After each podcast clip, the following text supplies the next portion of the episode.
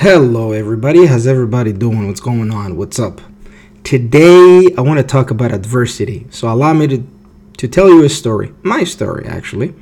Once upon a time, I was bullied.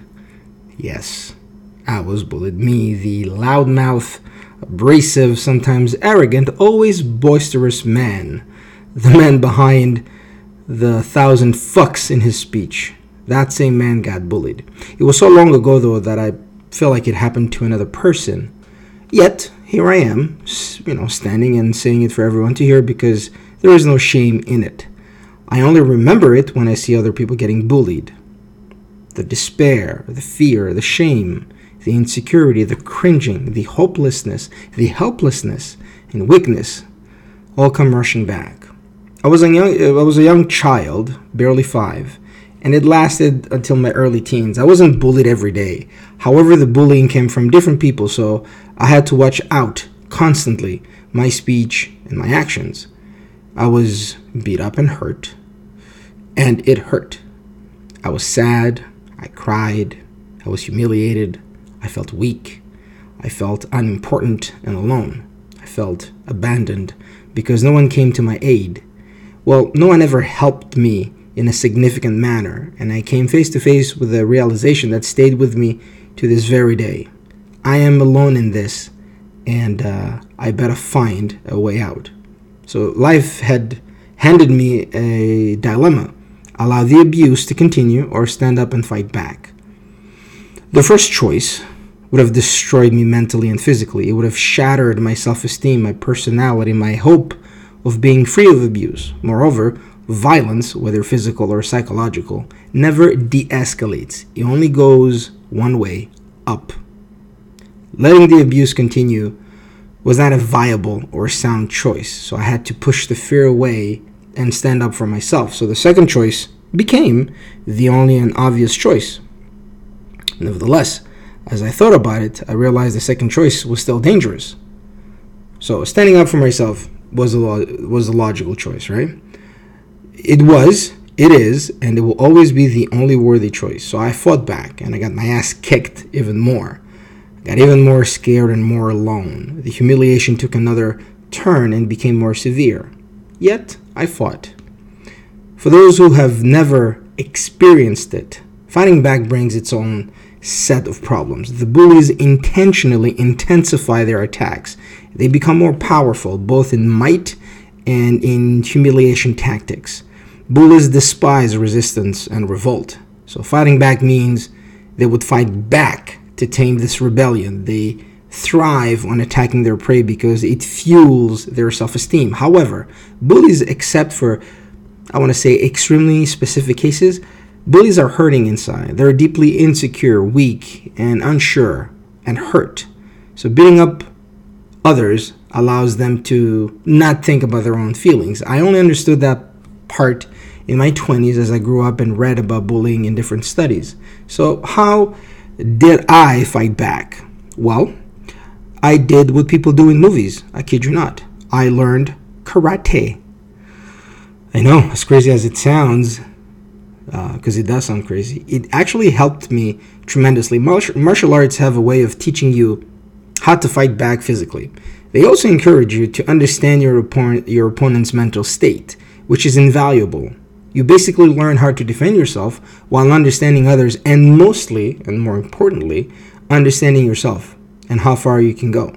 So, as soon as you know how and where to hit, trust me, fighting back becomes easier. And let's not forget how your self esteem increases as you become stronger physically and sure of yourself and calmer. So, once you understand your own strength, you become comfortable with yourself. Fear turns into calm, insecurity turns into security, weakness into strength. You don't become Superman, that's for sure, but you simply become stronger. And the bullies see it, and it usually terrifies them because they're afraid you might retaliate, which only brings fear and humiliation in their hearts. I did all that, and then one day the abuse stopped because I had gotten strong enough, both mentally and physically. And I also learned how to, you know, I, I, learned how to defend myself physically and how to defend myself using words. I understood the value of being self deprecating and self aware. Through all that hell, I learned about myself, weirdly enough. And I would like to point out that the abuse didn't just stop. No. No abuse stops overnight. It takes time, and as you resist, again, the bully will keep trying, hoping to break your spirit and or your body.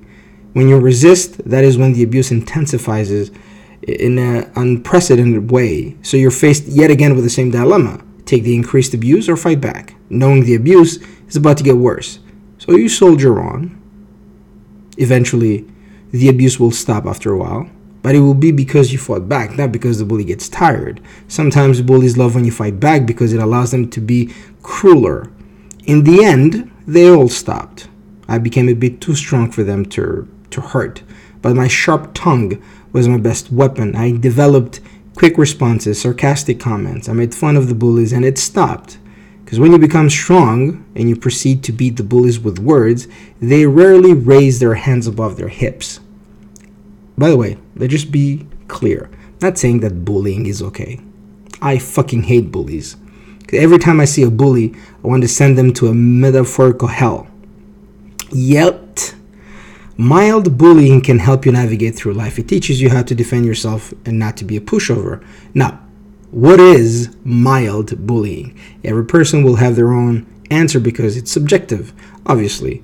Obviously, I'm not talking about the current level of cyberbullying that pushes young kids to kill themselves. I'm not talking about being a child soldier or being bitten for, being bitten up for being gay, transgender, or a woman, or just being a different kid in a homogenous world. I'm not talking about being bullied so much that you cannot get out of the house. I'm not talking about the kind of adversity born out of PTSD after coming home from a war zone. I'm not talking about the adversity of growing up in a fucking refugee camp in horrible conditions, which take the humanity out of the toughest soul.